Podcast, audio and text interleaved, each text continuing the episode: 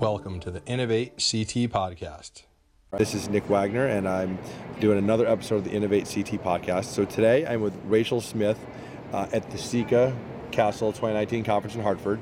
And Rachel, I will I will let you do your formal introduction, but I will just read. I like to read people's Twitter descriptions just to kind of share. Right. So you were a teacher, a speaker, and a mom, and you're passionate about teaching and learning. And before you uh, came over and said hi to me, uh, you had mentioned a little about artificial intelligence, but I know uh, I've had the pleasure of having you do a two minute Tuesday video for us, which was super cool. So thank you for joining us. Thank you. And why don't you share a little bit with the with the audience? You know, how did you get into teaching? How long have you been doing it for? And has it has what you did originally when you got into teaching has it evolved to where you are today? I'm going to guess yes. Oh, yeah. so I started out as a journalist and, um, well, really a paginator for a newspaper. then I became a crime reporter and a disaster news reporter in DC, and then kind of got burned out on journalism. So I started teaching at um, English as an adjunct. My um, my master's is in British literature. Oh, that's super cool. I thought I wanted to be a professor. Anyway, but then I've always liked technology, and um, when um, the event at the tragedy in Newtown happened, I just really felt I could make a difference there. So I applied, and they hired me to be a computer integration teacher. So that's how I ended up here, where I am right now. Crazy That- journey. that that is I, I was not expecting to hear that. I will be honest with you. Uh, I did not think you were you started out in journalism, although I guess a lot of journalists go to school for English in English to be an English major. I just wanted to get paid to write. That's what I wanted to be like Hemingway. Uh, nothing wrong with that. So, so you, you made the pivot and you, you went into the, the education space, but what we were talking about earlier with artificial intelligence, obviously that has not been something you've been doing in the school systems for a very long time because AI and the whole concept of it, while not new, I think is is now more mainstream than ever before. So, share share a little bit with the audience what you're doing with artificial intelligence and how on earth that would apply to middle school students. So it's a good question. Um, I have always been fascinated with science fiction, and I loved the idea of AI ever since I saw the movie War Games. It was in the 80s about this computer system named Joshua who starts playing a game of global thermonuclear war, and then it teaches itself that no one wins in, in war. So that was my kind of trigger. And then um, last year I took a course um, from ISTE in AI and its practical use in schools, and it just kind of opened a new window for me. It's a neat emerging technology that is a real big challenge for me to understand. So um, I did really well in the course, and I got um, General Motors gave me a scholarship to go to the ISTE conference this summer and be part of their artificial intelligence boot camp. And then, as a result of that, um, I was invited to join this group called um, AI for K 12. Um, oh, I forgot the last part of the name, but we're, we're a group and we were writing standards, um, K 12 AI standards for the country.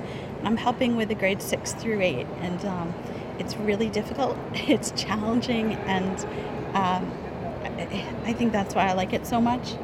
Um, but AI in middle school, um, you know, it's more for me. I'm really just learning um, what AI is and how in the world to teach it.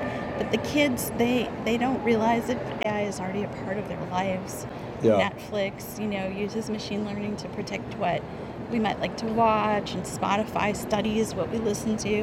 Um, and self-driving cars, and then there's robots. If you if you go to YouTube and look up Sophia, the AI robot, you'll find all these videos of this robot. She looks kind of creepy, and there's one of her and Will Smith interacting, and he tries to kiss her, and she gives him like this shocked face, you know.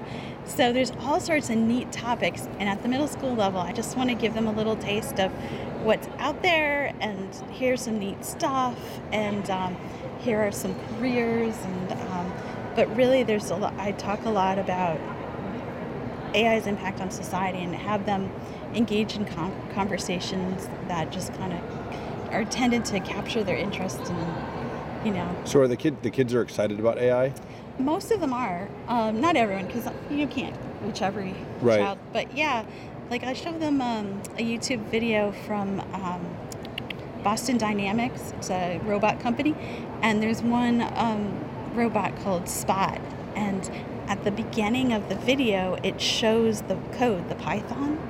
And I show it to the kids because I teach them a little bit of Python. And so it's kind of like, oh, this is what Python can do. And so I'm trying to make those connections because I've done not a lot of research, I'm certainly not an expert, but there, I mean, AI is an emerging field and they're looking for more and more um, workers Absolutely. you know, not necessarily just programming on. There's tons of data science type of jobs and machine learning. So I want to just start the conversation with them. No, I think that's great, and I think it.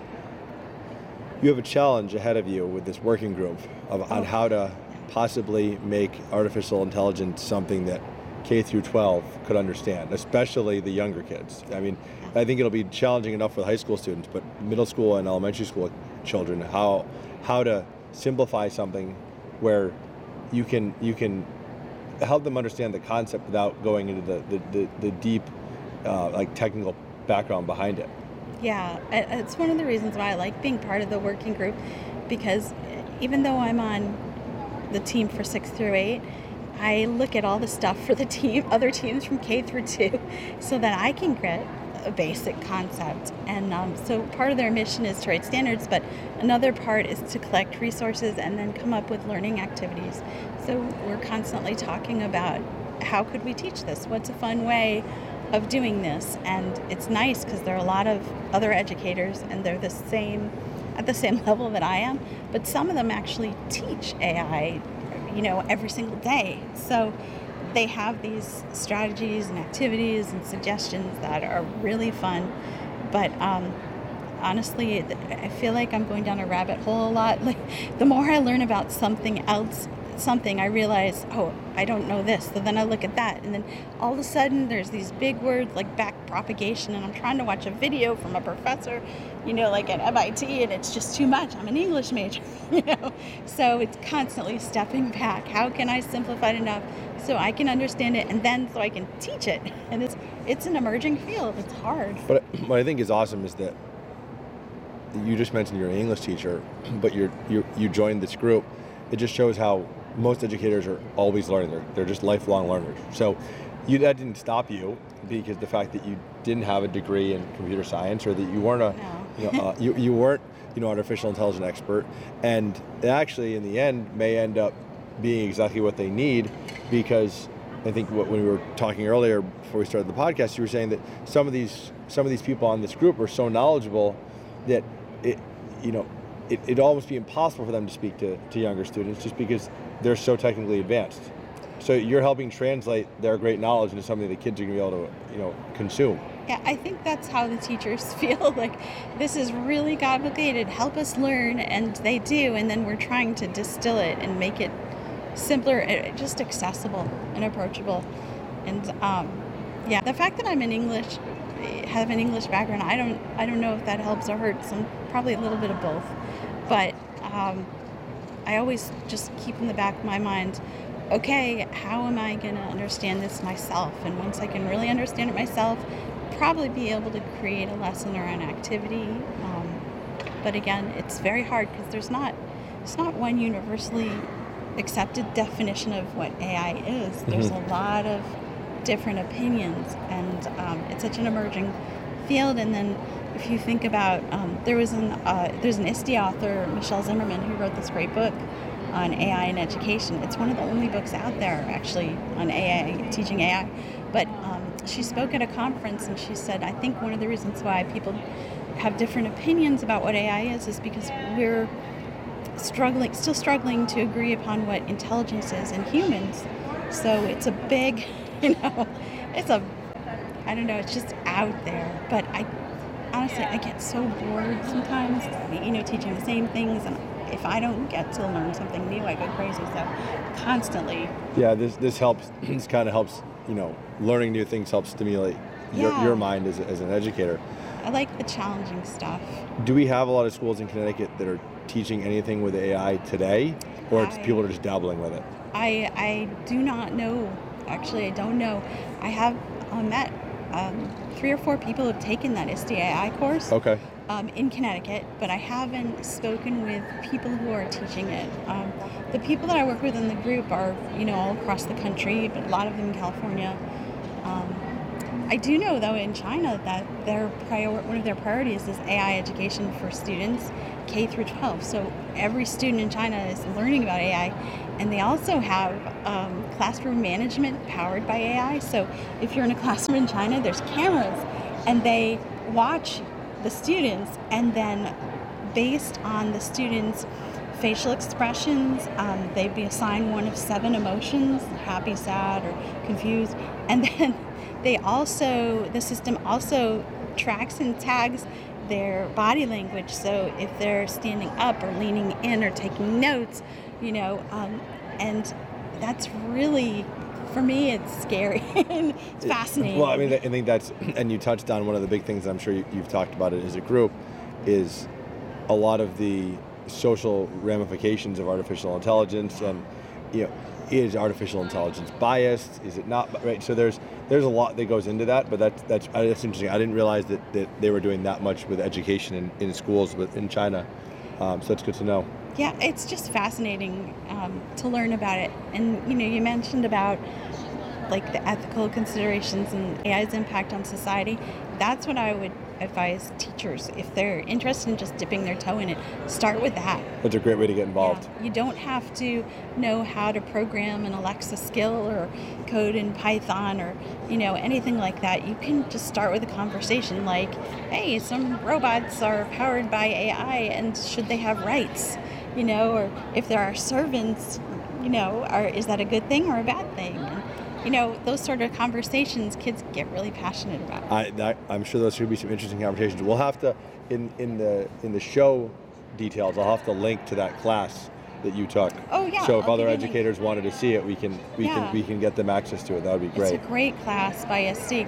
I feel like it just opened up a door and it was challenging, but it was also accessible enough.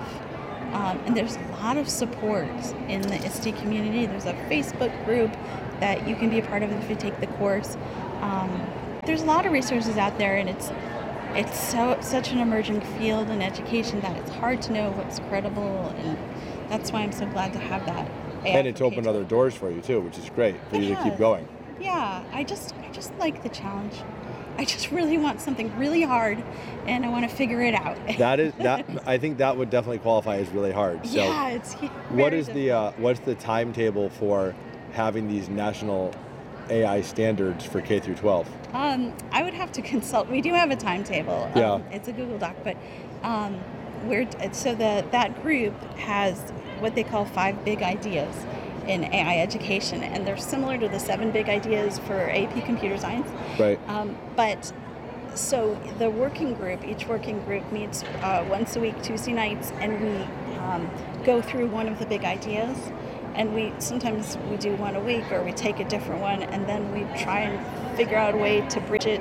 Um, so from K through 12, we want to make sure there's a clear like progression and connection. As you go through the grades, that makes sense. And I think this year we're hoping by this they're hoping by the spring to have gone through all the big ideas, written the standards, what students should know and do, and then start building resources. And then I, I think the year after, I think, and I could be wrong, um, the goal is to like come up with activities for students so two teachers can look at the lesson plans and activities and use them in the classroom. That's super exciting.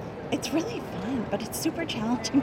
Because that that's and that's you know one of our missions of Innovate Connecticut is the whole idea of knowledge and best practice sharing. So that's exactly what you, what this group sounds like they want to do. Because it's we, we can't ask educators to go try to create lesson plans for how to teach artificial intelligence when it's such a new field. So the fact that your group is working on that to be able to share with educators is great.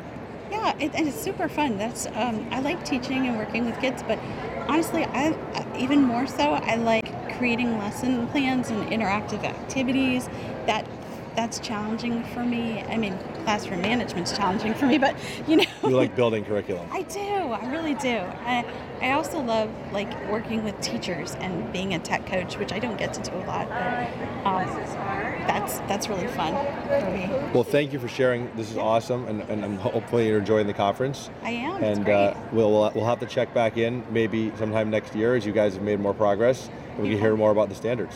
sure, that'd be great. If you would like to get involved with Innovate CT, please visit our website at www.innovatect.org. There, you can find links to our social media. We currently are active on Twitter, Facebook, and Instagram, and hope to hear from you soon. Thank you.